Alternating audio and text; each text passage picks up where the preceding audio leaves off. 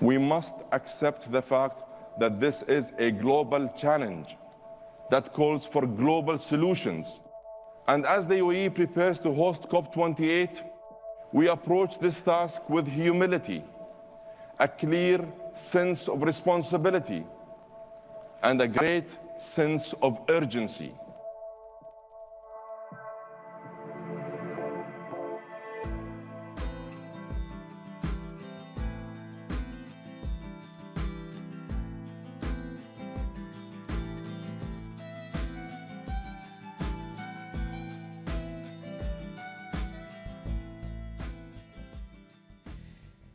Just heard from COP28 President and CEO of Abu Dhabi Oil Company, Sultan Ahmed Al Jaber, speaking at an energy consultants and industry conference earlier this month. Welcome to Climate Talks, the podcast that follows global climate negotiations and this year the journey to COP28. Climate Talks is produced by Melbourne Climate Futures and the Melbourne Centre for Cities at the University of Melbourne. I'm your host, Jackie Peel, and I'm joined by my fellow co host, Cathy Oke. Before we get started, I'd like to acknowledge the traditional owners of the lands on which this podcast was produced. I pay respects to the Wurundjeri Woi Wurrung people of the Kulin Nation. We invite our listeners to take a moment to reflect and acknowledge the traditional owners of the lands on which you live. Welcome, listeners. It's Cathy. With our guests today, Jackie and I will be talking about the road ahead to COP28 in Dubai in November, December this year, particularly talking about where we got up to last year and where we're heading to or expecting to get to this year. But before turning to our guests, Jackie, let's quickly recap and talk about the latest news in COP28.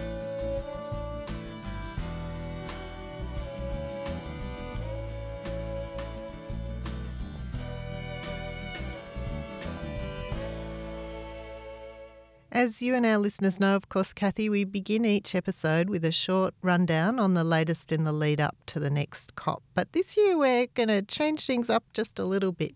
This year, we will be joined by Bek Markey Towler, PhD candidate and research fellow at Melbourne Climate Futures, as a special rapporteur to present our latest on COP. Welcome to the show, Bek. Thanks, Cathy and Jackie. It's great to be here.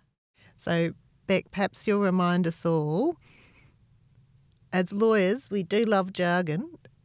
Uh, but what are these COPs that we're talking about? A great way to start 2023, Jackie, cutting through the jargon. So, COPs, or Conference for the Parties, are annual meetings that bring together representatives from almost every country, as well as businesses, non governmental organisations, experts, and concerned individuals, to provide a global response to climate change. 2023 will be the 28th of these meetings, so hence COP28.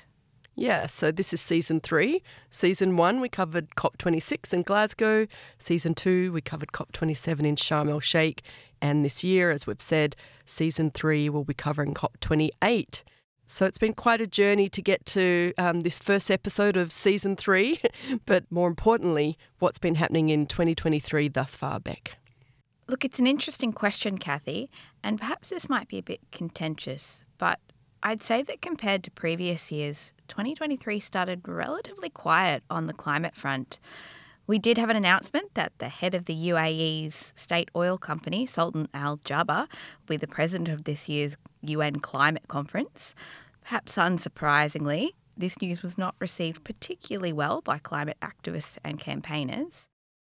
And on the sidelines this year, we saw a really important new ocean treaty to conserve and sustainably use the high seas, and that was concluded in March. But thus far, it's been a bit quiet on the climate front.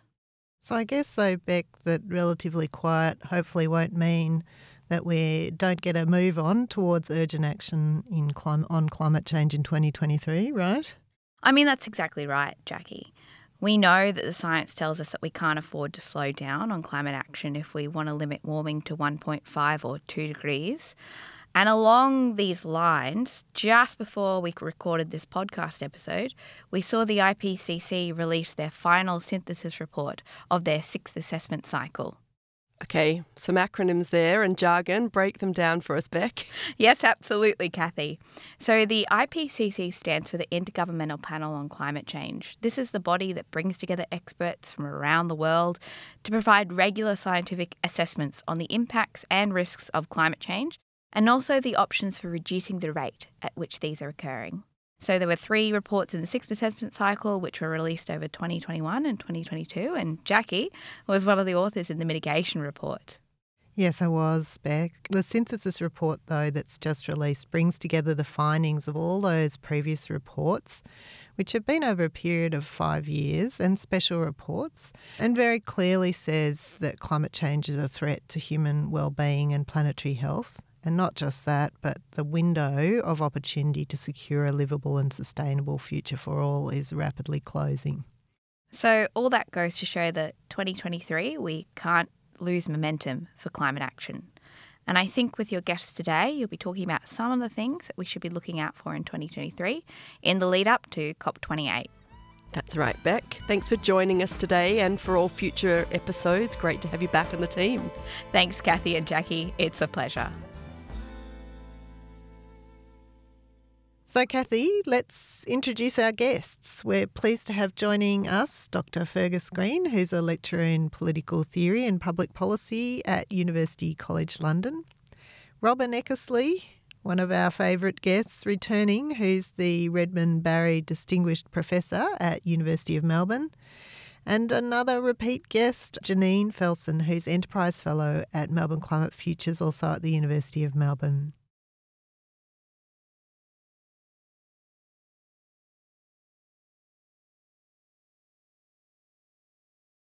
Well, welcome back to the show, Robyn and Janine.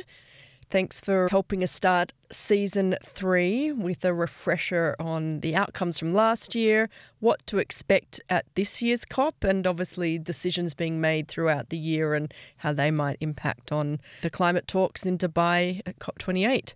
So, given this is our first episode of the season three, if you can spell out any of the UN jargon that might slip into some of your uh, your recap for our listeners. Well, we might start with you first, Robyn. So, where did we end up last year at the end of COP27? Well, hi, Cathy. Uh, the only bit of jargon I'll use is COP. so, um, we know that COP27 was supposed to be the implementation COP, but quite frankly, what's been implemented thus far is quite disappointing. And we all know that 1.5 degrees is on life support.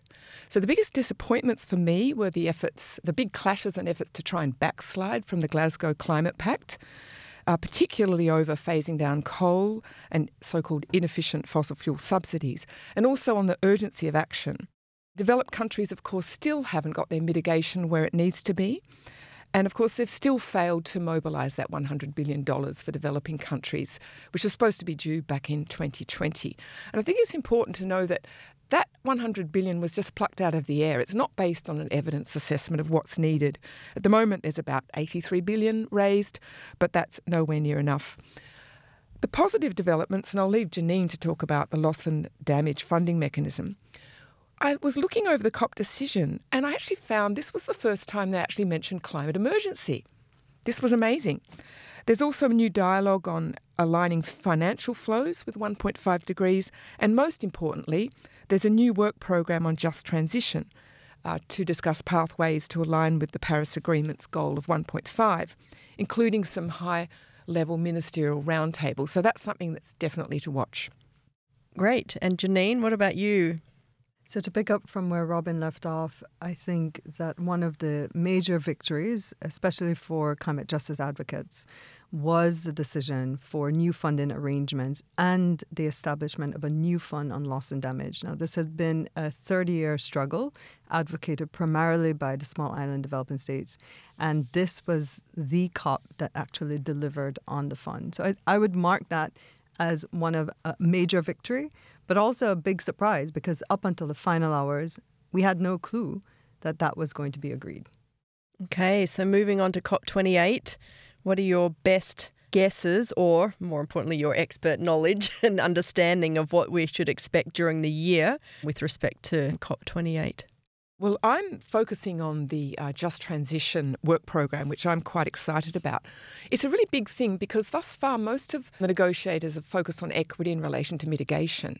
And most of the effort for national energy transitions are national or locally based, and most of them are based on economic nationalism. Take the US's Inflation Reduction Act. It's very much grounded in economic nationalism. Well, starting back in Glasgow, we saw the beginning of just energy transition partnerships, particularly the big one with South Africa, which is very coal dependent. And more recently, we've seen them with new ones launched or considered with India, Senegal, and Vietnam.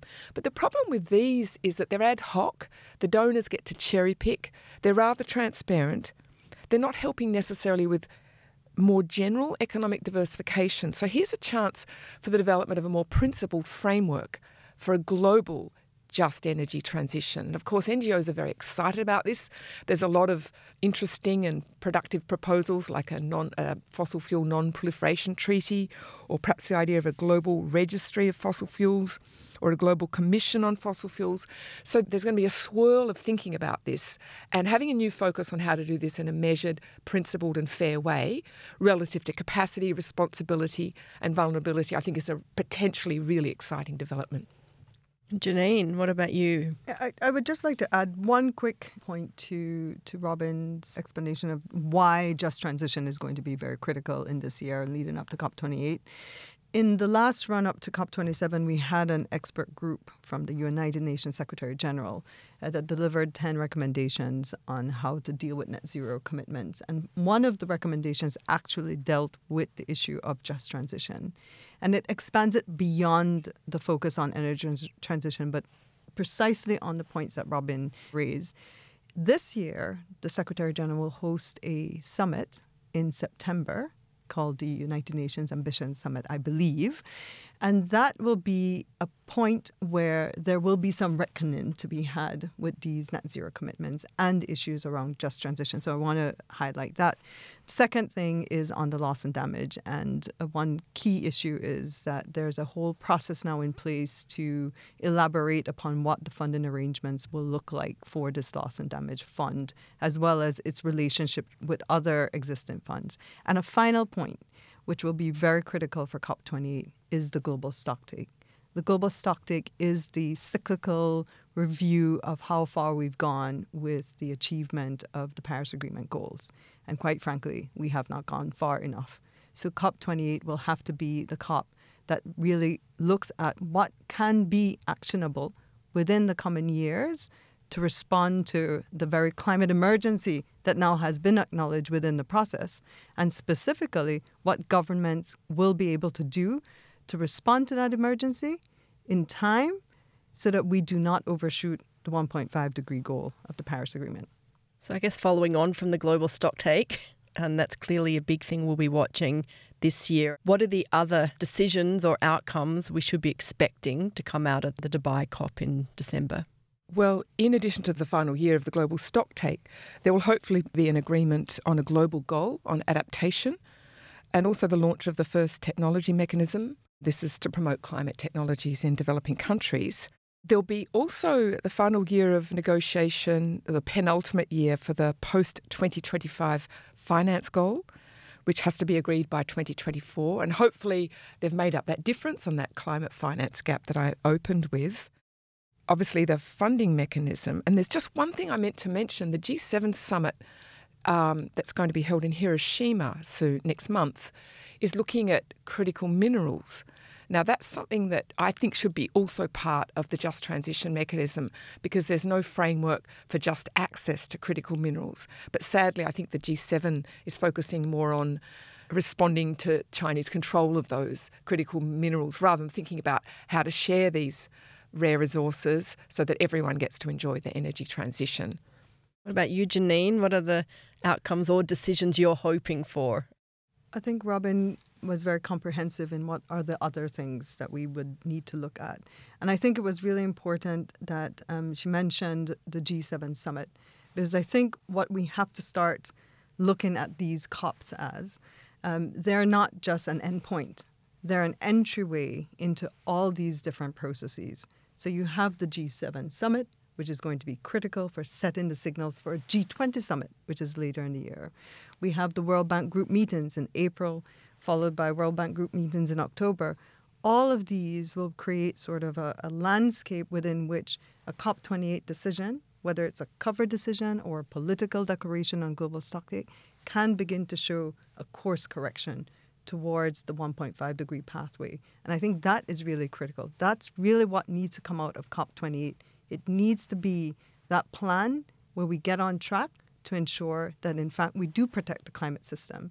There are other processes that probably the audience should know about and that is um, in relation to these various movements for international justice to weigh in on climate governance. We have a Vanuatu led request for an advisory opinion to the International Court of Justice. We have another one led by Antigua and Barbuda and some other small island developing states, the International Tribunal for the Law of the Sea. And then one more local, Chile and Colombia, to the Inter American Commission on Human Rights. All of these, again, come together. When we look at COP28, it's responding to a much wider landscape of action and policy that need to be in place in order for us to make good on Paris. Oh, goodness. As always, Robyn and Janine, you are the perfect guests to allow our listeners to navigate the complexities that are the COPs and, and all the bits in between. So thank you for joining us again today. You're welcome.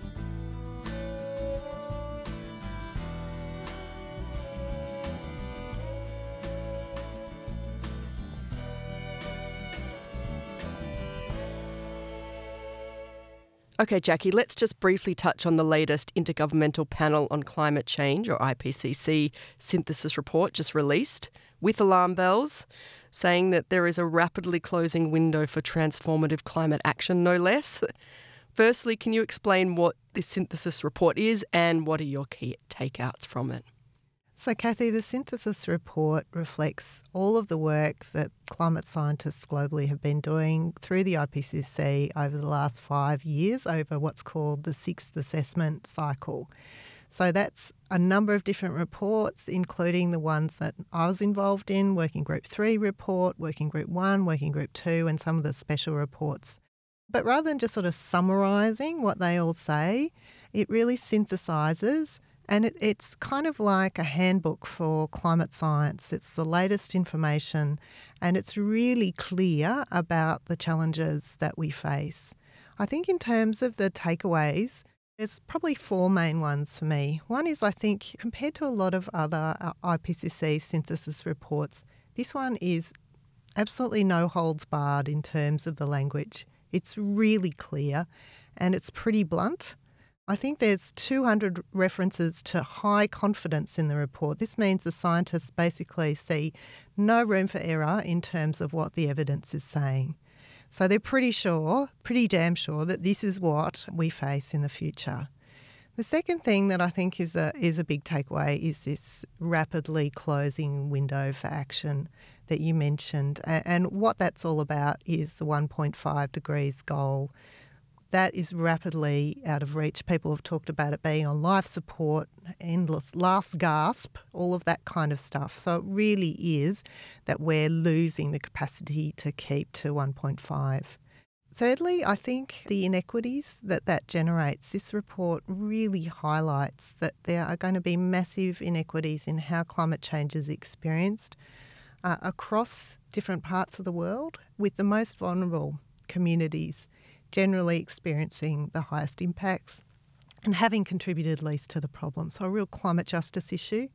But that's also an intergenerational issue. There's a, a, a, figure in the report that I'd really urge everyone to have a look at. It's a fantastic figure. It's got the bars uh, of different colours showing the increasing warming and then maps that against different generations. If you were born in 1950, 1980, or 2000. And essentially, if you're a kid born in 2000, that's our current preschoolers. The chance that those ch- kids have of facing extreme weather events in their lifetime is three to four times more than their grandparents. So we're really creating a future here that's that's going to be very different for our present and future generations. And finally, there is a kind of hope, if you like your hope in a fairly bracing kind of variety. Essentially, what the IPCC says is that if we're all action stations on policy, law, and implementation, we've got the tools, we just have to act. So there's a phrase that IPCC scientists have been using everything, everywhere, all at once. That's the kind of level of action that's needed. And it's not just ringing alarm bells, it's really sort of final siren before we usher in an age of, of very significant warming. So it's it's probably the last synthesis report that we'll have from the IPCC before the turn of the next decade. So this is really the time for action, and that's made very clear. Oh, goodness. Well, you're very good at summarising thousands and thousands of not only pages, but hours of amazing people's work there, Jackie. Very useful, but goodness me, very dire. And there's always dire situations in the lead up to these COP meetings. But do you think that this is actually going to affect COP outcomes or discussions this year? Look, I think it really does change the stakes for this COP. We heard at the start of the episode who's going to be the president of the, the COP, and uh, there have been sort of low expectations based on that. But I think this scientific report really up, ups the ante in terms of what we might lose if, if we don't take action fast. And particularly, it puts the pressure on around uh, fossil fuels. There's very clear statements in the IPCC synthesis report that we can't keep approving new oil and gas. And existing fossil fuel infrastructure is already going to deliver us the emissions that sail past 1.5. So I'd expect that we're going to have a stronger push around language on phasing down or phasing out fossil fuels and that that will be a real litmus test for the COP this year. Of course, it's also a litmus test for countries who are considering and supposed to be updating their nationally determined contributions as we head into the global stock take process at COP28. For a country like Australia, I think the pressure will be on, not just to say, oh, look, we've done a good job in, in, in upping our um, emissions reduction and starting to introduce laws like the proposed safeguard mechanism. But at the same time, what are we doing about fossil fuel exports, which we know in a country like Australia is the major source of our contribution to emissions? So many topics that you just mentioned there that we could continue on, but let's draw this to a close. And thank you again, Jackie, for your insights, flagging topics that will be covered on future episodes. And listeners, there was also a good plug you made there about the figure in the synthesis report to remind everyone that our show notes feature a lot of links for more information about topics covered or people that we speak to.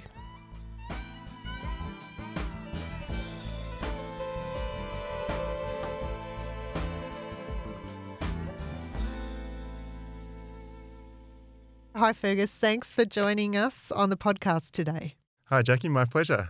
So, Fergus, first up, you're a Melbourne Law School alumni. What brings you back to Melbourne? Yeah, well, as you say, I did my studies here. I grew up in Melbourne, so I have lots of you know, friends, family, colleagues here. So I'm always looking for an excuse to come back to Melbourne. Um, and I think more substantively, I'm doing some research and more policy and legal oriented work that's particularly relevant for Australia. So, for example, I'm doing some work on fossil fuel related litigation, particularly questions of fact and evidence arising in, in fossil fuel litigation that's relevant to Australia. And I'm just embarking on a new project about rich fossil fuel producing countries and the the, the political pressures that they're under for climate leadership and how they reconcile that with their fossil fuel expansionist ambitions. So Australia is obviously a, a prime category for some research on that.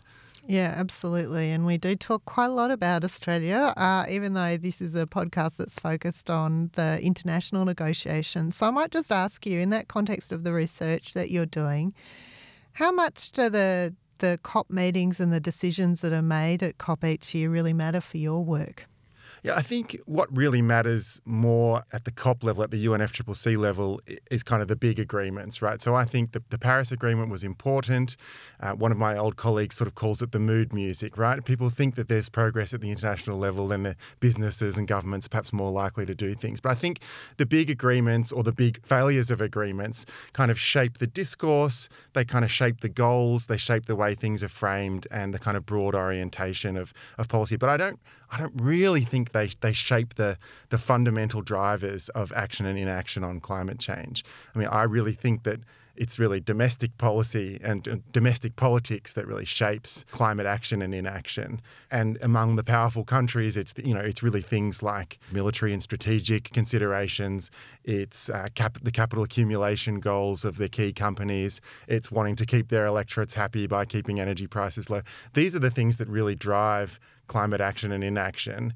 And you know, unfortunately, a lot of the most powerful states have significant fossil fuel related interests. And in a in a in a system where it's consensus that decides you know how fast the progress is at the international level unfortunately those states really shape the outcomes.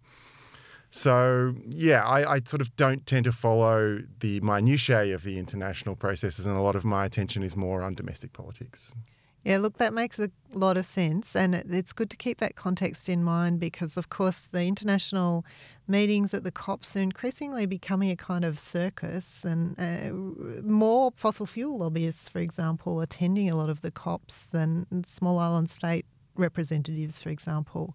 I mean, that's a particular concern at COP 28 because we are holding it this year in Dubai. The president of the COP is also a CEO of one of the, the leading oil producing companies in, in the UAE. So, what's the role of the fossil fuel lobby in, in all of this? Are you kind of expecting that they'll de- derail climate talks, or what sorts of uh, impacts do they have in, in, in shaping both the international mood music, if you like, and also the domestic policy? Well, I think they, they have a, a, huge influence, and I think there's a lot of good academic work and, and more sort of eh, you know work by NGOs that's really documented the extent to which the fossil fuel company, not just the fossil fuel company, they obviously ju- justifiably come in for the most attention, but actually a lot of carbon intensive, carbon dependent industries and their industry groups actually you know play a pretty pernicious role in in obstructing climate action, and not just obstructing climate action, but actively advancing a kind of pro fossil fuel or um, carbon intensive agenda, you know, fossil fuel subsidies being the obvious kind of example there, um, a sort of anti climate agenda, if you will. So I think they, they play a very important role, and that's both sort of behind the scenes lobbying as well as kind of campaign donations and, uh, and that kind of influence, as well as their public influence in shaping public debate, sponsoring sports events and cultural institutions, advertising, public relations. So, yeah, I think it's hugely problematic. And I think if you if you sort of come back to the mechanics of international relations and the UNFCCC, you know, as we discussed earlier, is a consensus-oriented body about cooperation. Well, I think when you have such powerful fossil fuel interests, and and the object of the game is cooperation and consensus, well, then they're always going to put a brake on what's achievable and undermine policy and shape things at the margins. They might not completely derail um, the talks, but they can certainly influence the minutiae of decisions and, and kind of orient the direction of the talks.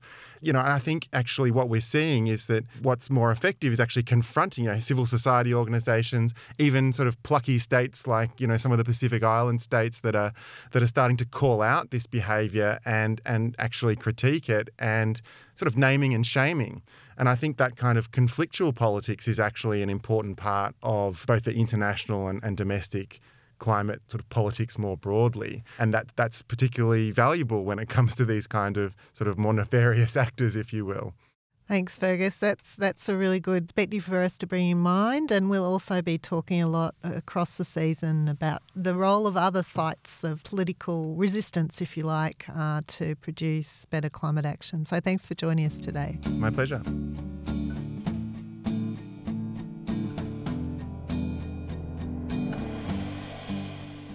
Thank you to our guests, Bek Markey-Towler, Fergus Green, and podcast regulars Robyn Eckersley and Janine Felson for joining us today.